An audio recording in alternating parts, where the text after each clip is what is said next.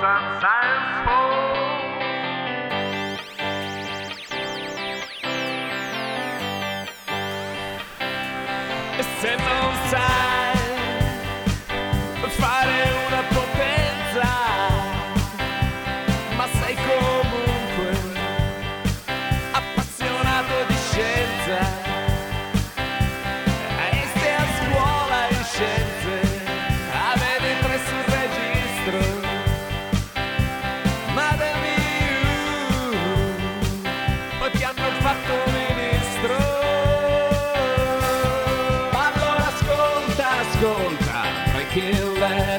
Allora ascolta, ascolta, Breaking Lab. Allora ascolta, ascolta, Breaking Lab. E bentornati su Breaking Lab, il podcast scientifico solo su Radio Statale. Oggi, oggi puntata piena, oggi puntata intensa, ce n'è per tutti i gusti, passeremo dalla biologia all'astrofisica e un sacco di argomenti in mezzo. Eh, come sempre io sono Andrea e come c'è Giulio, Chiara e Daniel. Ciao ragazzi. Buongiornissimo. Ciao a tutti. Ciao a tutti quelli che ci stanno ascoltando. Que- quindi 7 per... no, non è vero. Ehm, tra l'altro vorrei iniziare facendo gli auguri a una persona particolare. Infatti il 15 febbraio è il compleanno di Galileo Galilei, una persona di cui potreste aver sentito parlare, non so. Ma un mi pare di averlo sentito nominare. Vabbè, è solo il padre del metodo scientifico, Daniel, non ti preoccupare, non ti sei perso niente. Quindi il 15 febbraio 1564, se non erro, nasceva Galileo Galilei, quindi yay, in quanto podcast scientifico non potevamo... in tre secondi ora mi devi dire quanti anni avrebbe. Eh, Bi- bi- bi- 71. Quanti anni avrebbe? Se- sentiamo te, Giulio. Allora, Aspetta, serve 58, poi da 6... sono. 358? Non lo so, è giusto? Io non lo so. Giulio. calcola- No, aspetta, Più di 1500 hai sette, detto. sicuro. 1564. Ah, allora 458. Eh, alza la voce che non si capisce. 458, credo. Ok, Se- va poi, bene. poi i nostri ascoltatori Ma sì, si ma sì. correggeranno immediatamente. Bene. Come, come ogni settimana parleremo un po' delle news della settimana. Giulio, vuoi, vuoi introdurci? Eh, cosa hai portato su... Beh, sull'onda di Galileo ora parliamo di fisica. Con, Yes. con, eh, il- la gioia di tutti quanti parliamo di fisica sperimentale. del- Mm, la mia preferita. Eh, tutti lo so, vero? Eh, non sempre si può parlare di biologia, eh. Però ce n'è anche per voi che vi, per cui vi piace la biologia dopo, però. Dopo, dopo. Niente spoiler. Comunque, allora, questo è un bellissimo regalo che ci ha fatto eh, un esperimento che si chiama Catherine il 14 febbraio, ieri, quindi. E quindi, non lo so, una bella dedica, una bella dedica d'amore a Catherine. Catherine non è una donna, non è una persona, ma è Karlsruhe Tritium Neutrino, ovvero un esperimento che sta venendo fatto al, ehm, a Karlsruhe in Germania. Nomi molto Che- semplici. Eh sì, eh, io cre- credo di, di stare devastando questi, questi nomi. Eh, comunque è un esperimento che eh, si prefigge come obiettivo di misurare la massa del neutrino, che è, è una, eh, è un'impresa che è sfuggita ai fisici sperimentali per eh, ormai direi quasi un secolo, fin dalla teorizzazione del neutrino. Ehm, e eh, ha appena pubblicato un nuovo, eh, una, la nuova re- review degli ultimi risultati e hanno messo che eh, il neutrino ha una massa massima, quindi abbiamo me- messo un valore massimale di 0.8 electron volt. Che ora questo è un valore che non vuol dire Eh, assolutamente eh, esatto, cioè un paio niente. di domande. Che diavolo è un neutrino? Uno, due, che Esatto. cos'è un elettrovolt? Electron volt. Ecco, par- partiamo giustamente da dire co- cosa diamine è questo neutrino. Allora, neutrino, innanzitutto dal nome si capisce subito che è una particella neutra. E questo- Era facile. Su questo non, non- non ci piove, quindi non ha carica elettrica e questo in realtà è molto importante per varie questioni di conservazione. Poi Ino perché è molto piccolo, piccolo, piccolo, anzi addirittura per tantissimo tempo si è pensato che fosse senza massa come il fotone e si muovesse quindi esattamente alla velocità della luce. Poi recentemente è stato scoperto che la, mo- la massa ce la deve per forza avere, seppur piccolissima, eh, questo a causa delle cosiddette oscillazioni di sapore. Eh, cioè i neutrini che noi sappiamo si presentano in tre sapori come il gelato che prendo di solito Eh, gusto ovvero- neutrino. ovvero Ogni volta che andiamo in gelateria c'è Giulio che fa scusi, ce l'ha il gusto neutrino. E E lo guarda lo male. in particolare gli dico i tre sapori elettronico, muonico e tauonico. e, e e poi il gelataio mi schiaffeggia. Ehm, e vabbè, perché queste tre cose vuol dire che il neutrino elettronico interagisce, quindi in pratica si scontra soltanto con gli elettroni, che insomma sappiamo bene cosa sono. Il neutrino muonico si scontra solo con i muoni. Che sono praticamente gli elettroni, solo che so- sono più grossi, cioè hanno tutte le stesse proprietà degli elettroni, ma sono più massivi. E i tauoni, uguale, ma ancora di più, cioè questi sono proprio enormi, immensi. Eh, e decadono anche molto velocemente. Eh, e la cosa interessante che si era scoperto qualche anno fa è che questi neutrini, cioè un neutrino nasce elettronico, però poi può cambiare durante la, la sua vita, anzi ca- cambia mo- molto spesso e diventa con poi delle regole matematiche abbastanza complicate altri tipi di neutrino. Ehm, e quindi e questo per un'altra serie di motivi abbastanza complicati, proprio cioè, di meccanica quantistica teorica che mm, non, non- Sorvoliamo, non credo sorvoliamo. di aver Ecco, mai passiamo- capito. Eh, e que- questo determina che il neutrino, seppur piccolissima, ce la deve avere una massa. Ora parliamo di sta scala di massa, ovvero ci- è stato messo a- adesso a 0.8 electron volt massimo. Eh, un electron volt è l'energia potenziale che acquista un elettrone eh, con un potenziale di un volt, un potenziale elettrico di un volt. Eh, è un'unità di energia estremamente piccola, ovviamente, perché si parla di un elettrone, eh, ed è molto usata nella fisica delle particelle, nella fisica subatomica per facilità di calcolo. Noi tutti siamo, pensati, siamo abituati a pensare all'energia in joule, che si dice joule non joule, ci tengo sempre a dirlo. Davvero. Me- mi bacchettarono Eh, un beh, esame di chimica una volta. La quindi mia intera vita è stata menzogna. Esatto. Ah, come dire, i watt non si dicono watt, si dicono watt. Una- What? Un'altra, un'altra Hai cosa. sbagliato vita, tutto nella vita. rovinata. No, Eh, comunque sì, noi siamo abituati a pensare all'energia in termini di joule e un electron volt è 1.6 per 10 alla meno 19 joule, quindi una, una- veramente una cosa infinitesima, però sono comunque le energie eh, che hanno scale rilevanti appunto in fisica delle particelle. Per, eh, ah, e perché si, si dice energia se stiamo parlando di massa? Perché vabbè, la solita famosissima formula che Ah, ormai chiaro. conosciamo a memoria, quella di Einstein, che anche chi- uno che non ha proprio mai sentito parlare di fisica in, in vita sua sa, sta formula è uguale a mc quadro, e quindi ovvero. Insomma, la massa si può misurare in energia e viceversa. Ehm, e però, eh, cioè, questo è un valore molto molto piccolo. Fa- fa- fate conto che per esempio un protone, quindi un componente del nucleo, una- un- uno già degli oggetti che noi consideriamo estremamente piccoli, eh, è circa 940 milioni di electron volt. Quindi, un- quindi mm, mm, il neutrino è almeno 940 milioni di volte più piccolo. cavolo.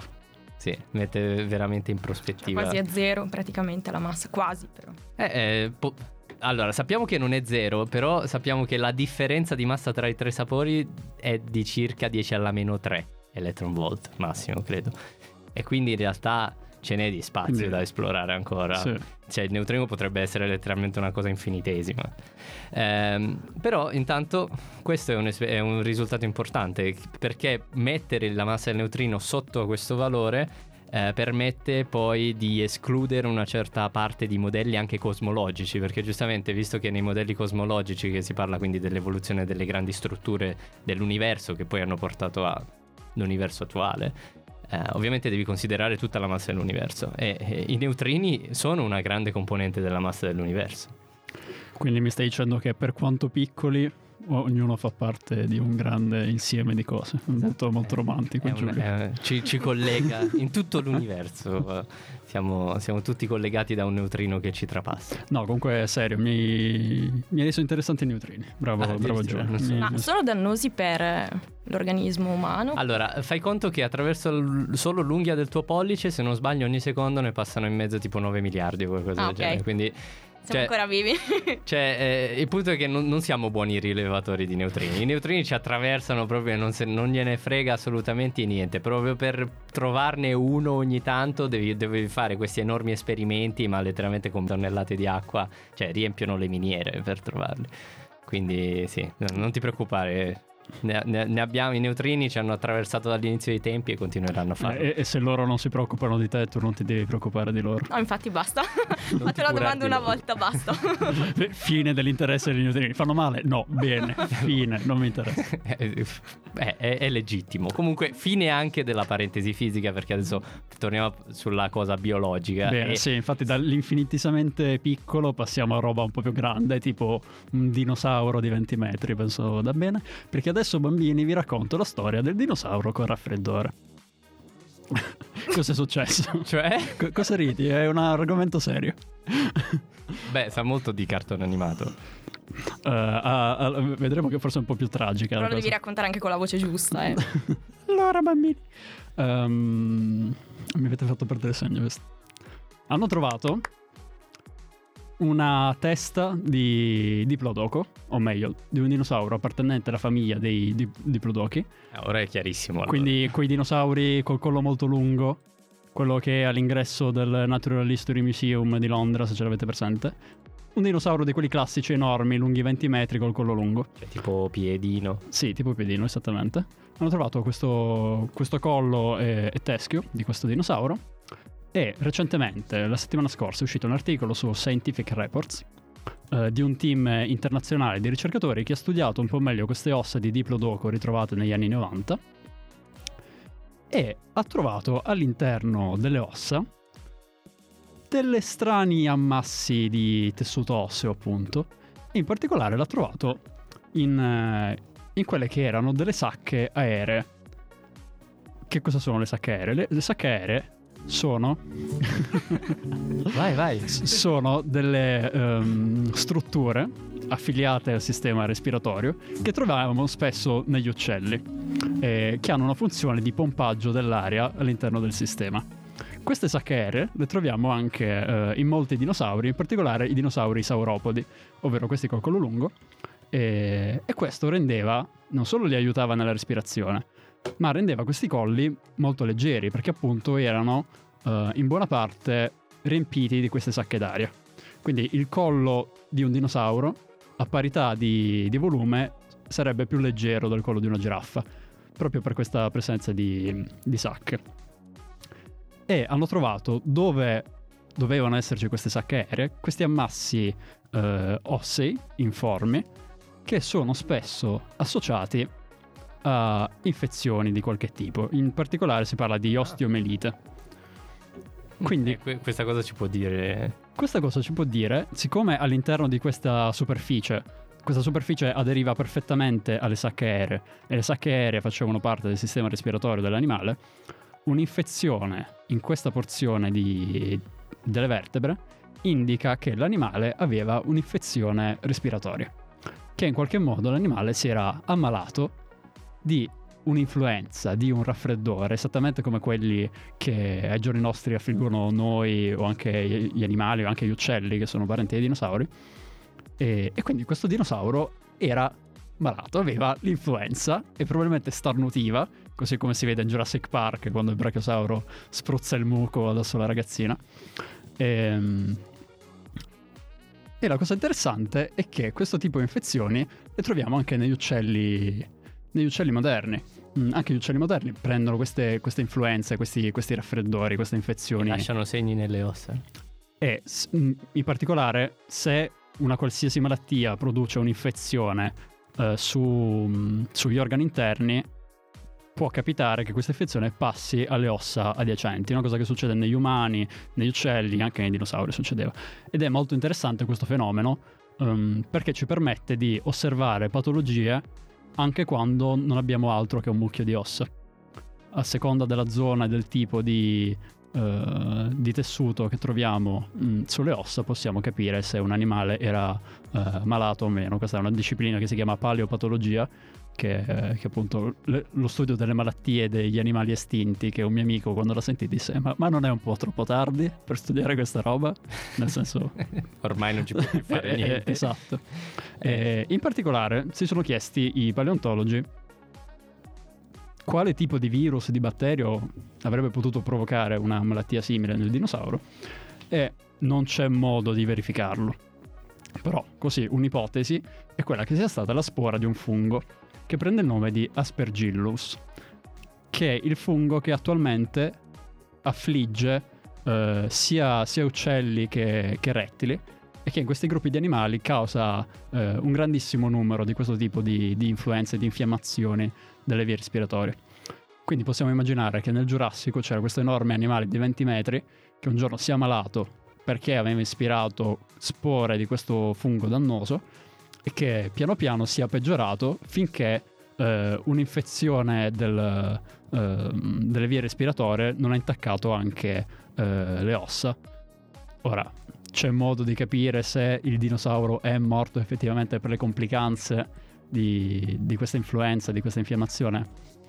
Mm, no, in realtà non, non si riesce bene a capire dai resti che abbiamo, però sicuramente non avrà avuto vita facile il dinosauro, eh, perché contando che una malattia su un organo così delicato come, eh, come può essere l'apparato respiratorio implica una serie di, di handicap eh, mica da poco e in un mondo come il Giurassico dove ci sono allosauri in giro che non vedono l'ora di trovare l'animale malato di turno e di abbatterlo. Ma giusto per provare a sentirci un po' meglio, si sa cioè, se questo dinosauro era vecchio oppure giovane. Aveva circa 20 anni. E che in età di Che dinosauro...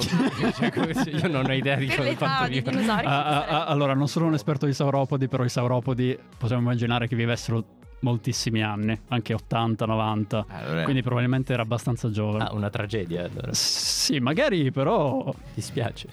eh, no, non riesco a trovare un lieto fine a questa storia. Perché... Insomma, epidemie ce ne sono per tutti e Sì, sì, si ammalavano, Quindi, pe- però è una di quelle scoperte... Però almeno ha donato il suo corpo alla scienza. Esatto, è, è una, in effetti è una di quelle scoperte che magari non, non rivela la presenza di una nuova specie di dinosauro o un super predatore incredibile, però una di quelle scoperte che eh, ci fa capire di più della vita di questi, di questi animali e secondo me anche per il grande pubblico fa capire che eh, non sono solo mostri che si dice ah sì esistevano questi mostri giganti, no, so- so- erano, si ammalavano. erano animali veri con una vita, con- che si ammalavano, che Amavano.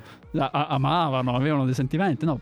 Per dire che mh, non sono semplicemente ossa da museo, fighe da vedere. Sì. Erano, è una di quelle cose che rende questi animali più vivi, vivi. ai miei occhi. Ma infatti per, i- per i nostri ascoltatori l'anno scorso abbiamo fatto una puntata molto interessante con eh, Filippo Filippo Bertozzo. Bertozzo, Ciao Filippo. Che sa- salutiamo, e c'era anche Fabio Manucci. Sì. Eh, e eh, par- tutta una puntata in cui abbiamo parlato eh, appunto di paleopatologia e in particolare di un dinosauro che mostrava delle lesioni probabilmente generate dalla caduta di un albero addosso. Sì, giusto? parasaurolofo. Sì, il famoso parasaurologo. che, che- che- ha una spina dorsale un po' con, con queste ammaccature. Eh, si era fatto un po' male. Comunque, quindi, se, se vi interessa questa, questa queste sfaccettature assolutamente affascinanti, andatevi a recuperare subito la puntata della scorsa stagione. E direi di mettere un po' di pepe in in questa puntata, di dare ai nostri ascoltatori un po' di carica. E questa è God Save the Queen dei Sex Pistols. God Save the Queen che, che ho scelto perché la settimana scorsa è stato l'inizio del giubileo eh, di platino della regina Elisabetta II. E, e questa canzone uscì proprio in concomitanza del giubileo della regina Elisabetta nel 77, se non sbaglio. E, e chiaramente non è a favore della regina, se sentite eh, bene il testo. Eh, e i Sex Pistols Radio decisero... statale non si assume responsabilità. No, no, me le assume, me le assumo tutte io. Tra l'altro salutiamo Elisabetta che, che ci segue.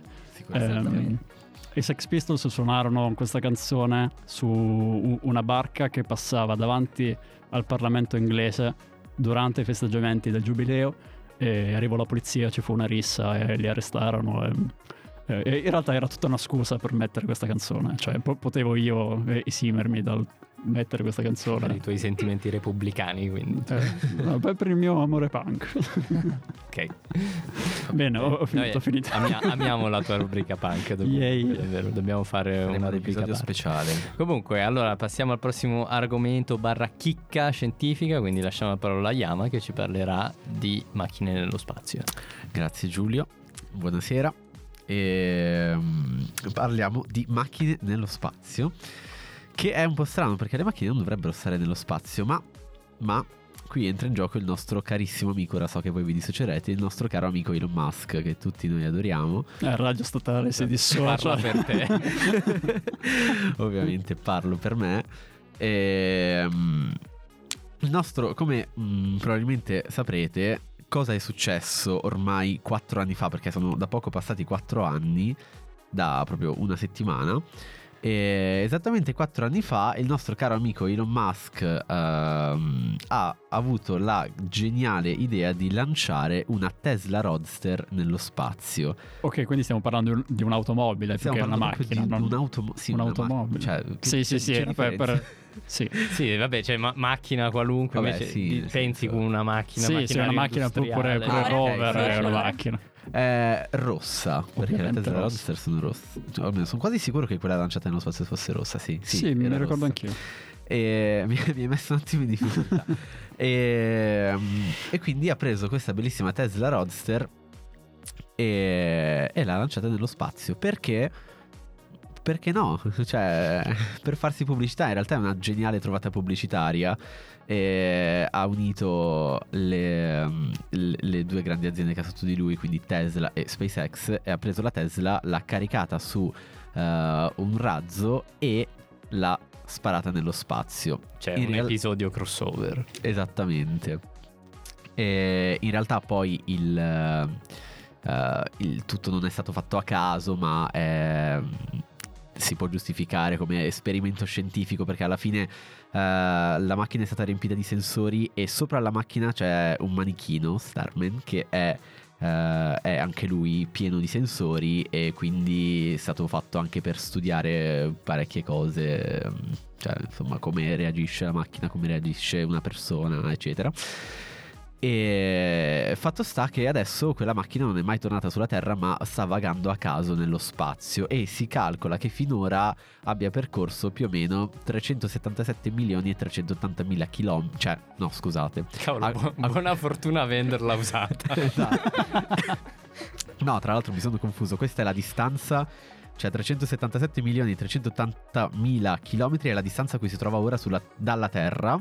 Ma in totale dal suo lancio ha percorso 3,2 miliardi di chilometri. Quindi sì, buona fortuna a venderla usata.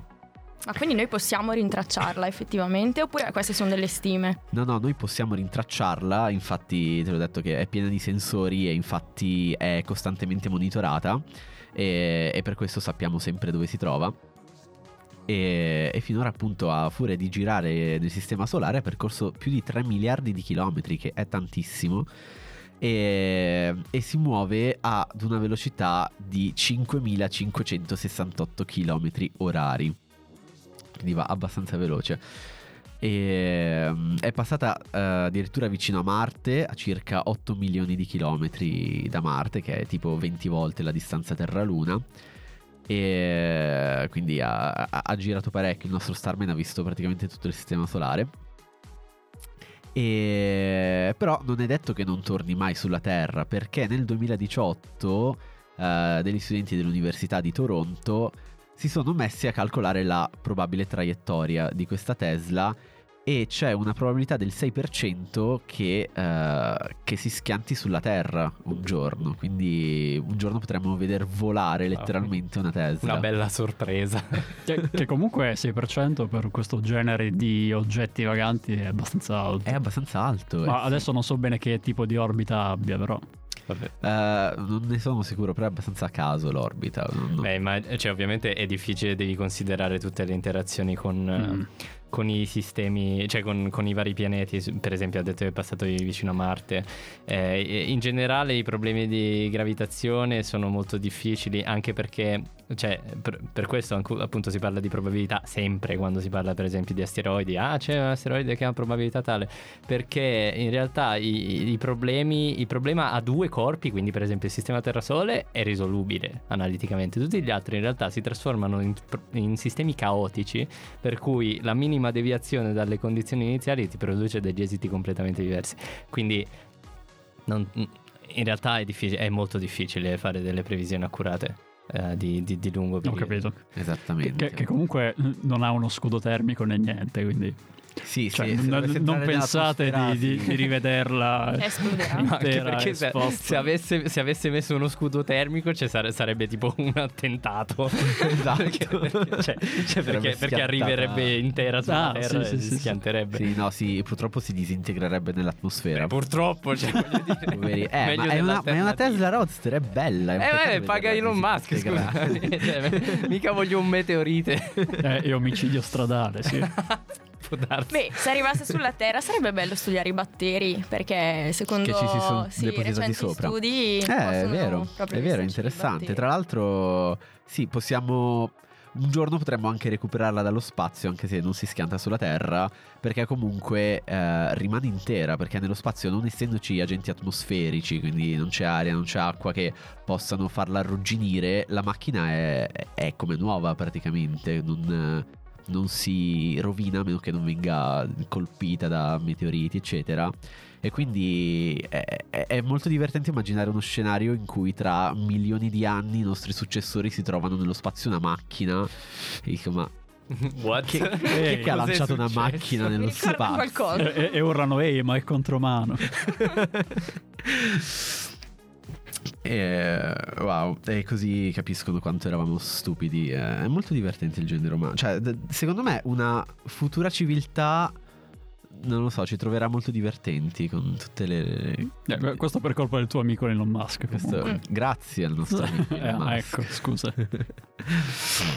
E va bene, io eh, credo di aver finito di, di parlare di Tesla, anche se potrei parlarne per sempre, ma eh, poi No, grazie. so non che- niente, tranquillo. so che qui eh, sono- c'è molto astio verso, verso Elon Musk.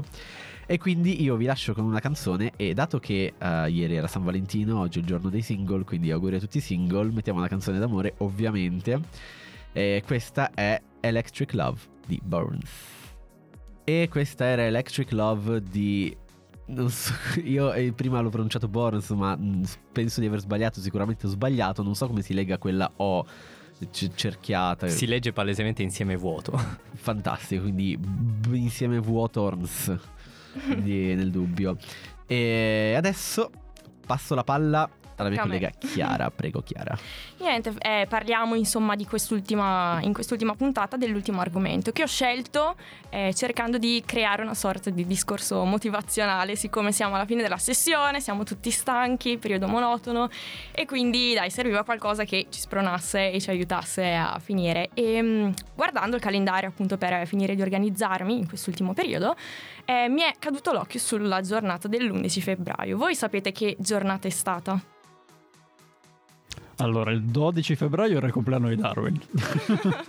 E l'11 No. febbraio era sicuramente una bella giornata. No, l'11 Una bella febbraio, giornata, se non sì. sbaglio, era la giornata internazionale delle, delle donne, ragazze nel nella mondo scienza. scientifico. Sì, sì, che alla fine è una giornata internazionale eh, che è stata creata sette anni fa dall'ONU, quindi sì, è recente, non tutti la conoscono, però comunque si sta cercando di aumentare la, la diffusione insomma, di questa eh, informazione, proprio perché ci sono ancora oggi tanti problemi eh, legati alla figura femminile all'interno del mondo scientifico. Ovviamente io adesso non mi voglio proprio addentrare perché sarebbero veramente tantissimi e non abbiamo il tempo, però per darvi delle stime al giorno d'oggi il- soltanto il 33,3% delle ricercatrici è femmina, ovviamente anche qua parliamo di femmina, però non voglio catalogare femmine come femmine, maschi come maschi, però ecco, cioè giusto un attimino per delineare anche da un punto di vista storico.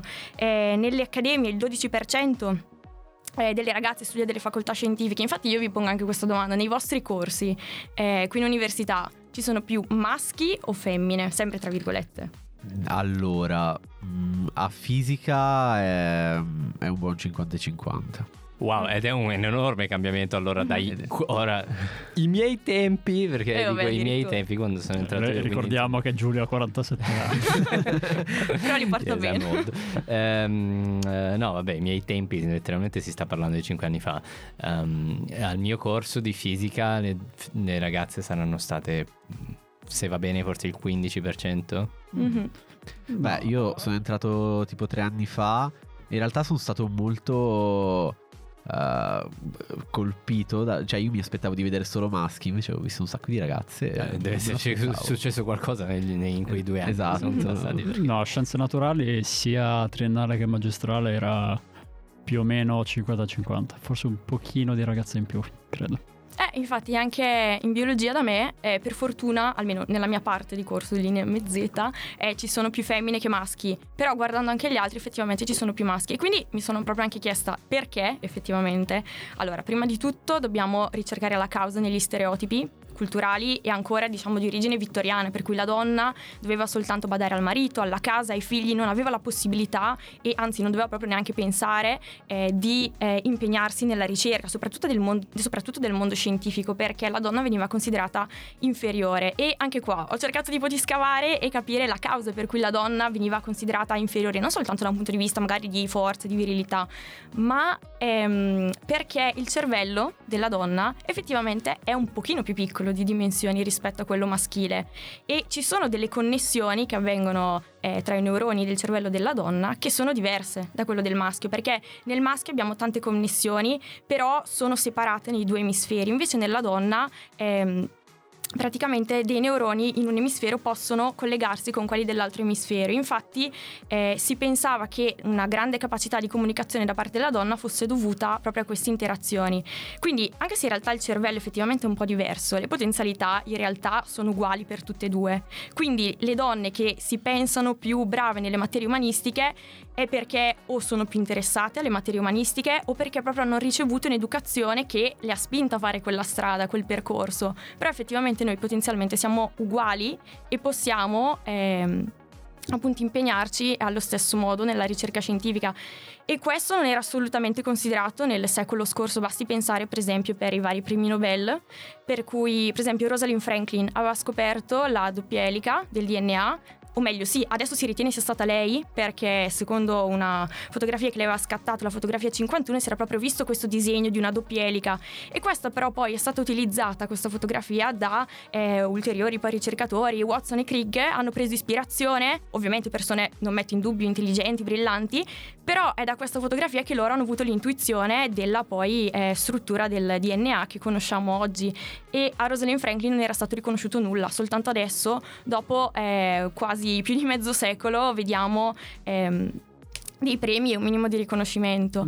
E... Sì, tra l'altro questa storia di Rosalind Franklin, cioè almeno quando andavo io al liceo, eh, non veniva assolutamente toccata, cioè doppia elica, Watson e Crick, fine. È, ve- Sì, è sì, vero, sì. è vero, è, ne- sì, è negli ultimi anni che si è iniziato Sì. a dare più riconoscimento a questa... Invece no, qua Breaking scoperta. Lab esatto. ci mettiamo il puntino. E io proprio volevo parlare mh, e fare un discorso motivazionale, come vi ho detto all'inizio, anche citando Rita Levi Montalci- Montalcini, che per 103 anni si è battuta e ha cercato proprio di andare contro i pregiudizi del tempo, proprio una donna di frontiera. E quali sono stati i suoi ostacoli che le hanno permesso di capire quanto era grande la sua passione e quanto anche grande eh, poi è stata anche per l'umanità e vi spiegherò poi bene anche perché proprio mi riferisco all'umanità. Allora, prima di tutto il padre, che era un ingegnere matematico e assurdo. Lui spronava ad avere una grande, magari capacità, libertà di pensiero, ecco, di eh, essere donne e di pensare con la propria testa, però vietava poi alle figlie, perché aveva un figlio mi sembra tre figlie, tra cui appunto anche Rita Levi Montalcini, di intraprendere la carriera scientifica. E infatti ehm, questa... ehm, ricercatrice ha dovuto lottare fino a 21 anni e poi eh, è riuscita a iscriversi all'università di chirurgia e di medicina. Dopo sei anni si è laureata con 110 lode, non mettiamo in dubbio, e quindi una vittoria. Però subito dopo un altro ostacolo. Lei era di origine ebrea e infatti è dovuta scappare in Belgio. Poi c'è stata l'invasione del Belgio, è ritornata in Italia, si è nascosta eh, nelle campagne di Torino, di Firenze, allestito dei laboratori nasco- eh, di nascosto sempre eh, vicino alla sua camera da letto, in casa, insomma la scienza l'ha sempre accompagnata e l'ha sempre sostenuta. E, ehm, e poi in un secondo momento quando la guerra è finita lei si era alleata con le forze partigiane ed è insomma riuscita a con- sconfiggere insomma anche questa difficoltà è partita in America e poi ha fatto i vari studi per cui le hanno portato alla, l'hanno portata insomma anche alla vittoria ecco, di un premio Nobel che è stato riconosciuto però dopo tanto tempo perché lei aveva fatto questa scoperta negli anni 40-50 mi sembra e poi negli anni 80 è riuscita ad avere questo riconoscimento per l'NGF eh, growth factor, quindi questa proteina che permette eh, l'aumento delle fibre nervose e che poi ha aiutato anche nello studio di tante malattie, sempre del sistema nervoso. E la cosa più importante secondo me e che tengo a sottolineare è che lei è stata sì una grande scienziata, si è dedicata quasi sì interamente alla scienza, perché non si è sposata, non ha avuto figli, però non dobbiamo ehm, mettere in dubbio il fatto che per dedicarsi a una carriera scientifica si può anche aiutare, occupar- aiutare il prossimo e occuparsi di qualcosa che sia al di fuori. Infatti lei era una grande scienziata ma anche una grande attivista, ha aiutato tantissime donne in tutto il mondo. Eh, per esempio con la sorella aveva creato una campagna per eh, aiutare nel, nello studio e incrementare l'educazione nelle donne africane, anche in tutti i movimenti eh, diciamo liberali ehm, di femmine attiviste negli anni 70-80, lei ha partecipato fino a 90 anni, si è battuta per aiutare le ricercatrici in giro per il mondo e per l'Italia. Quindi lei non si può dire che sia ma- non sia stata mamma di due o tre figli, bambini, ma è stata proprio la mamma di tutte le ragazze che adesso fanno parte eh, all'interno della ricerca scientifica e che proprio prendono ispirazione da lei. E infatti io vi lascio anche con una frase che mi sono scritta e che mi è molto piaciuta ascoltando diverse interviste su YouTube potete ascoltarla anche voi, durano proprio 5 minuti. Anche su RaiPlay mi sembra abbiano fatto un film, mi sembra, si dedicato proprio alla sua vita. E, mm, comunque ecco, vi lascio con questa frase molto bella. Nella vita mai arrendersi alla mediocrità, uscire dalla zona grigia dell'abitudine e rassegnazione passiva, coltivare il coraggio di libellarsi. Quindi insomma una grinta che noi dobbiamo per forza tramandare, quindi dai, forza con gli esami e si va avanti. Lasciamo stare l'argomento esami, io non parlo. Però grazie. Va bene, comunque a proposito di donne nella scienza, soprattutto per la nostra università, ieri proprio in occasione del... no scusami, oggi in occasione della giornata internazionale delle donne... No, scusami, no, quando era? Settimana scorsa. L'11 febbraio. doppia, sì. doppia, doppia Oggi siamo già... Ah, Pardon. oddio, quindi. Ok, comunque eh, in questo periodo, proprio recentemente, è stato annunciato che qui davanti al cortile dell'Università degli Studi di Milano, eh, cioè quello, quello rinascimentale, quindi via Festa del Perdono, ehm, verrà installata una statua di Margherita Hack. Ah, bello. Che tra l'altro, se non sbaglio, quest'estate addirittura. Sì, sì, il giorno del suo compleanno dovrebbe essere, quindi se non sbaglio il 22 giugno. Sì, anche io ricordavo una cosa Quindi se, se- se siete in, eh, in zona, beh, magari ci, ci incontriamo a giugno per l'inaugurazione della statua Sì. di, di Margherita. Volentieri, volentieri.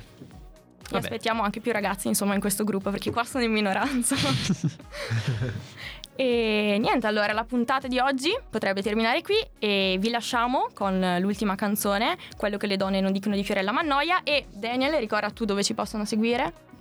Ricordatevi di seguirci su Instagram, su Facebook, su Spotify e ovunque voi vogliate. Seguite anche Radio Statale su Instagram, mi raccomando, perché sennò mi picchiano. E adesso andiamo con la canzone.